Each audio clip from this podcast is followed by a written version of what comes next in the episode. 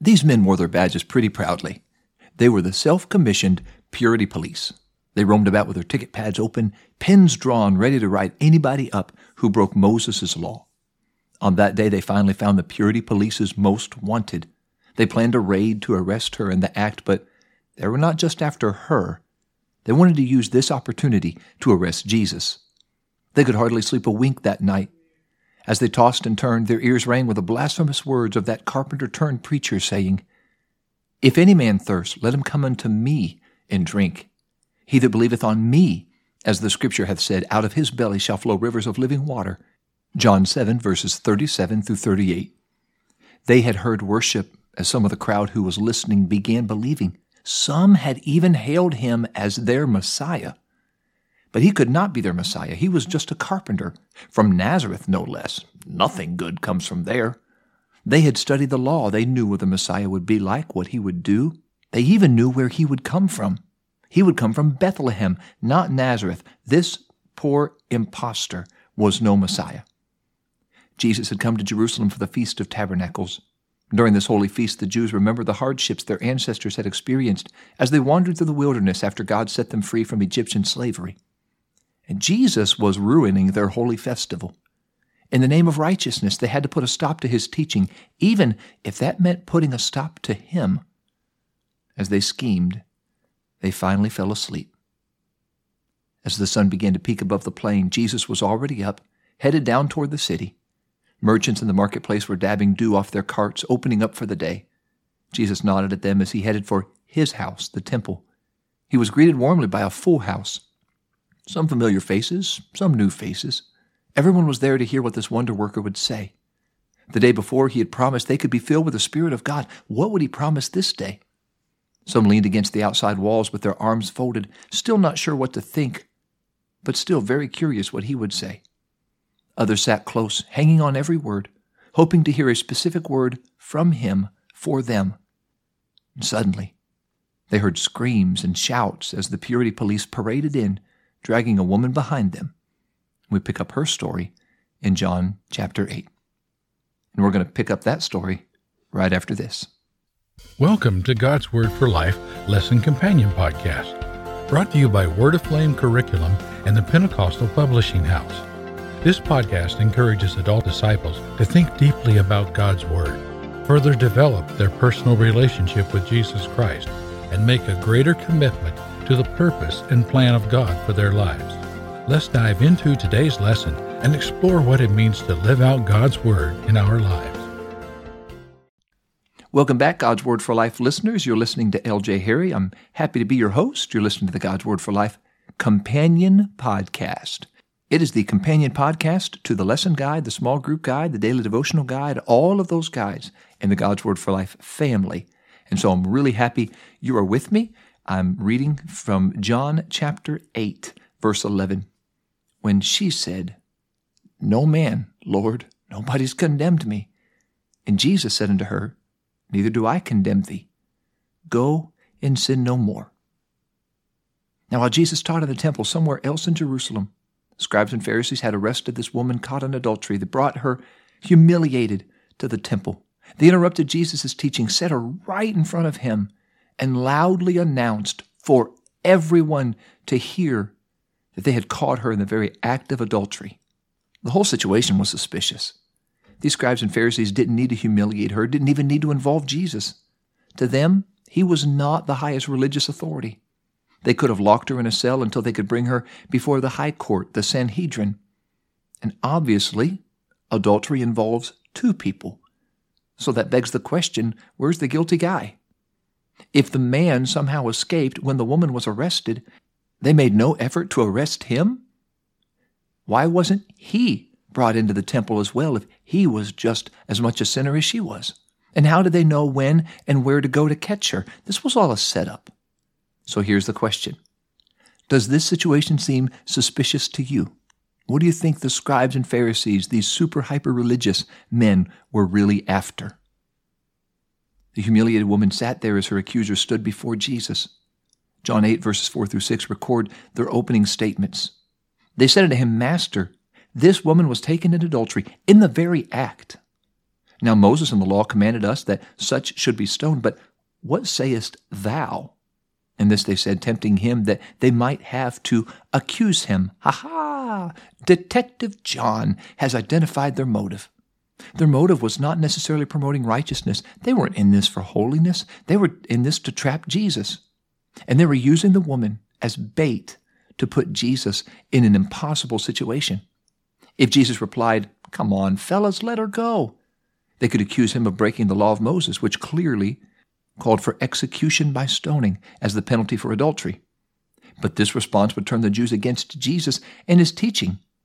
But if he replied, Executor, of course, or they could accuse him of advocating they break Roman law, because the Romans had stripped the Jewish authorities right to execute people for religious crimes, and he would end up punished by the Romans. Jesus could not win.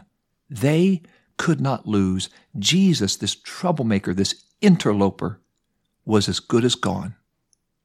So, what would he say? What did he say? Well, he didn't say either. In fact, he didn't say anything. Jesus didn't immediately respond to her accusers. He just stooped down and wrote on the ground with his finger like he didn't even hear them. And the gospel writer does not tell us why Jesus wrote or tell us what he wrote. Personally, in my opinion, I think he wrote a shopping list. Well, let's see. Before we go back to camp, we need bread and milk and eggs. Teachers and preachers have speculated for years on what he wrote. Maybe he was just diffusing the dangerous situation. Maybe he was just taking a breath and writing a few words in the dirt. Or maybe he stooped down to show he's not standing over her in judgment. He's getting on her level. Some even suggested he was writing the names of women the accusers had inappropriate relationships with themselves or sins that they had committed.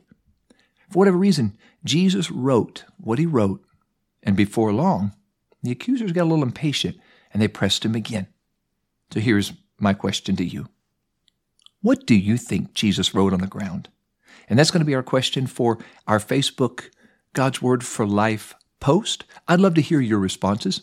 What do you think Jesus wrote on the ground there in John chapter 8? I want to hear from you. Go to our God's Word for Life Facebook page. You'll find the link in the show notes and you can respond, and I'd love to hear what you have to say. Well, so far, Jesus hasn't set her free. So far, he hasn't accused her either. Maybe Jesus' writing encouraged her, maybe gave her a little bit of hope. He wasn't like the others. His behavior was not hostile toward her in any way. In fact, he seemed to be concerned. He didn't want to humiliate her any further. Maybe when Jesus ignored her accusers and knelt down close to her, she fixed her eyes on him and ignored them. Was there something in Jesus' eyes or his facial expression that drew her to him and told her, You can trust Him with your life. To be in right relationship with God, we've got to ignore accusers. The devil's good at that. He has a doctorate in accusation. He brings our sins and our failures to our attention with great, alarming, high definition clarity to make us think there's no way God would ever forgive us. He might try to make us think, I'm flawed, I'm broken, I, I always end up doing wrong. I just, it's what I am, it's just what I do. Other people might even mock our attempt to live for God and say, oh, yeah, it won't last. I, I give them six weeks. But we can't control what they might say or might do or might not. All we can do is ignore them and focus on God and what He says about us. John 3, verse 17, Jesus said, God sent not His Son into the world to condemn the world, but that the world through Him might be saved. Jesus didn't just come to proclaim we're sinners and guilty before God, He came to save us from our sin. Now, that doesn't mean the woman's sin was no big deal. Her sin, our sin, that cost Jesus his life. Forgiveness for our sin, salvation for our souls. That's why Jesus came to pay the price for our sin so we could be saved and set free from the power of sin. Well, Jesus' prosecutors did not let him off the hook just because he wrote. They demanded that he answer them, that he pass judgment on her and on her sin. So finally, Jesus stood up, he wiped the dust off his hands, and in one sentence, he blew apart their entire scheme. Jesus responded, He that is without sin among you, let him first cast a stone at her. John 8, verse 7. Wow, that was wisdom, divine wisdom. Jesus did not urge them to violate the law of Moses. In fact, he gave them permission to carry out justice just as long as they never needed mercy. They could cast a stone if they were qualified, but that meant they were not guilty of her same sin or any sin. According to Moses' law, when someone was sentenced to death by stoning, one of the witnesses of that capital crime had to cast the first stone. Then the other witnesses could join in. Somebody didn't get to just make baseless accusations against somebody and be done with it. They had to be involved in carrying out the sentence themselves. And if they were caught lying, they suffered the same sentence they intended for the person they accused. Jesus was not letting them off the hook. If they were genuinely concerned for righteousness to prevail in Israel, then they would have to be the one to carry out the sentence according to the law right then and right there. And since they were apparently so concerned about Jesus' view, he added the qualification for who could carry out this capital sentence somebody with no sin of his own. Wisdom.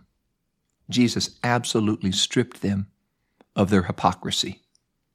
They would not be unjust and call for her punishment while themselves being guilty of sin. And surely they would not punish her while failing to punish the other guilty party. Remember the guy? Yeah, he's not there. Jesus knew their motives. The accusers didn't come to the temple to punish some kind of a crime. They came to trap Jesus. But in one brilliant, divinely wise sentence, Jesus exposed their hypocrisy, their motives, and he destroyed their attempt to turn the Jews or Romans against him. The Jews would not be upset because Jesus supported the law. And the Romans would not be upset because Jesus made it impossible for the accusers to break the law. So here's another question How does this wisdom help to confirm Jesus' deity?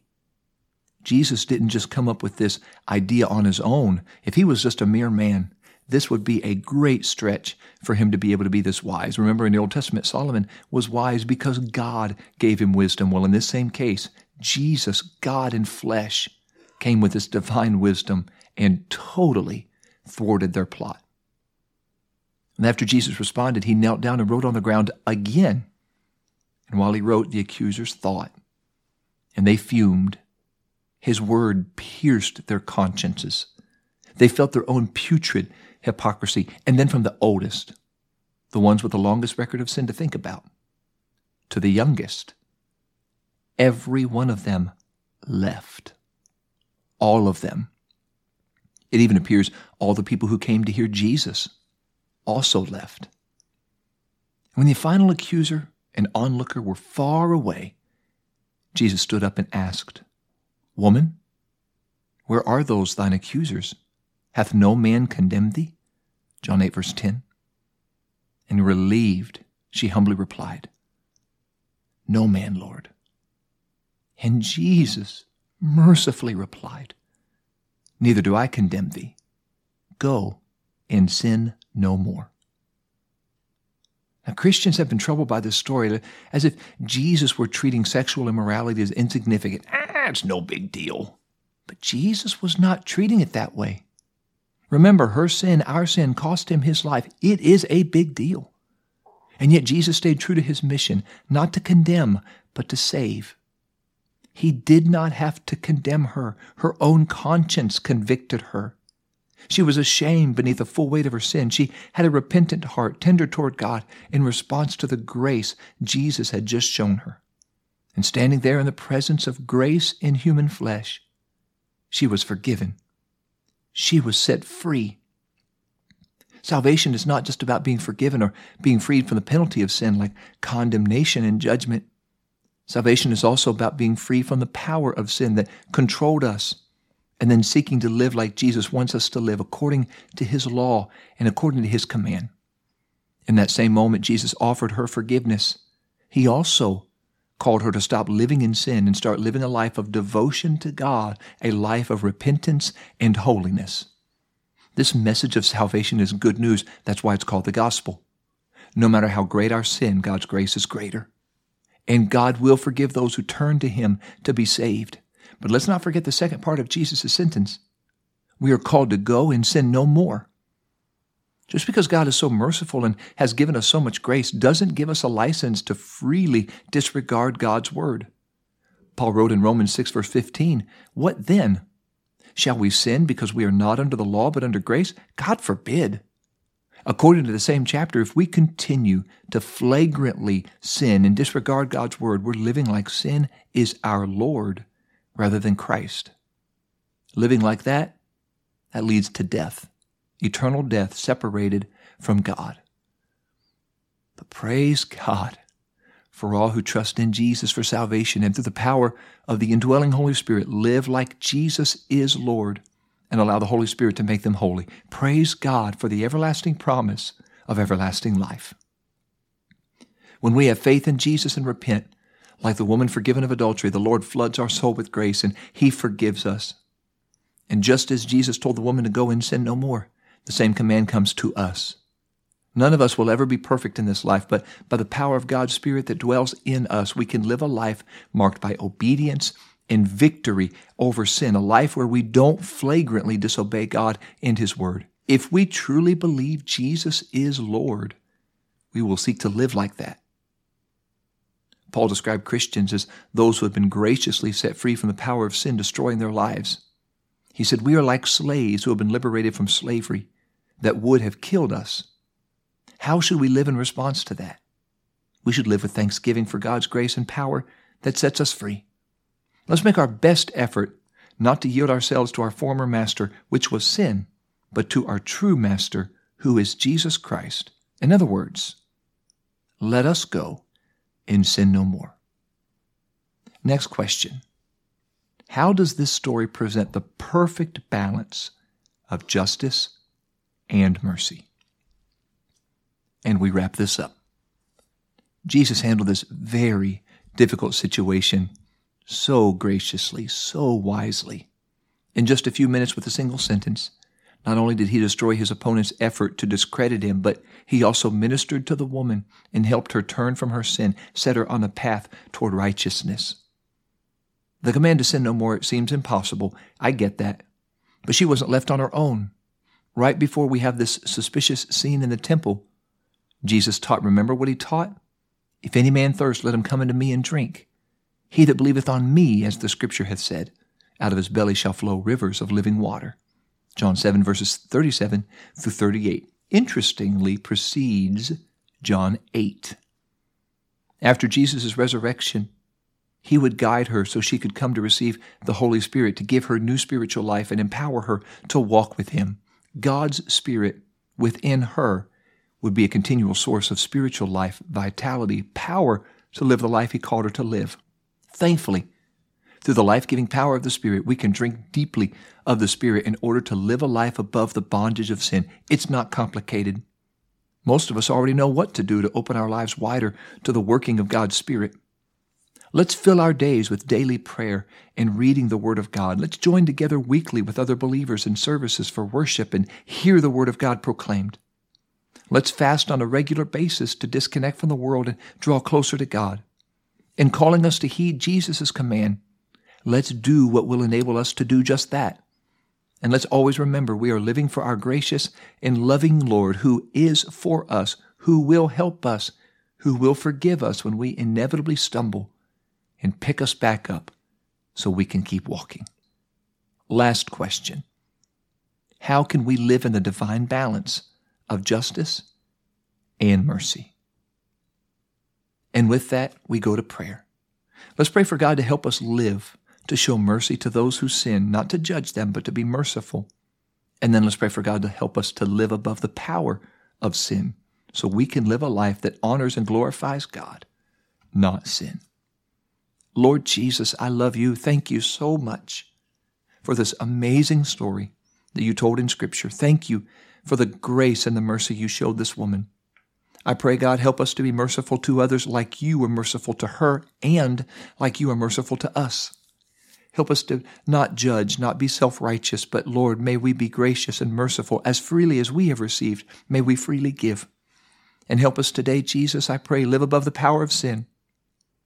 Help us to carry out that command you gave to her, you gave to us, to go and sin no more. Help us today to live above the power of sin. And if we do sin, give us the grace and the humility to admit it, to repent, and ask you and others we may have hurt to forgive us.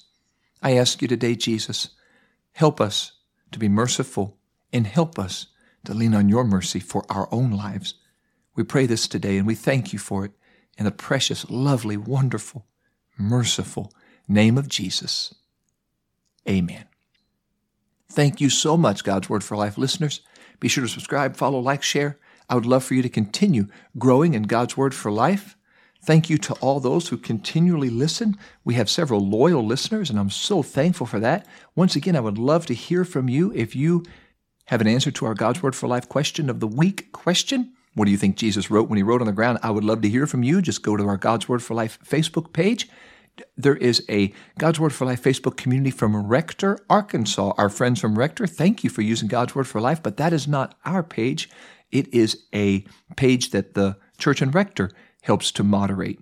You'll have to find God's Word for Life link in the show notes, and that's the only way I can respond to you if you respond on that God's Word for Life question. So thank you, Rector, but that is a different page from the one that is officially the God's Word for Life page. So you'll find that question and an opportunity to answer God's Word for Life. You'll find the link in the show notes. Hey, thanks to your loyal listening, thanks to all of you who continue to stream, download, share, and all of that, we have just crested 150,000 downloads. Thank you so much, God's Word for Life listeners. I would love to know also how it's a blessing to you. You can reach out to me on email at lharry at upci.org, L H A R R Y, at upci.org. I'd love to hear how you're using the podcast. If you're using it to help you prepare to teach, if you're using it to follow up after a lesson, if you're using it for a small group, if you're using it to reach out to people, invite them to part of your group, however you're using it, if you're using it simply for your own devotion and walk with God, I'd love to hear it. Please send me an email, lharry at upci.org. Next week, we continue the series, The Power of Forgiveness, and how powerful is forgiveness. Our next episode is entitled 70 times 7.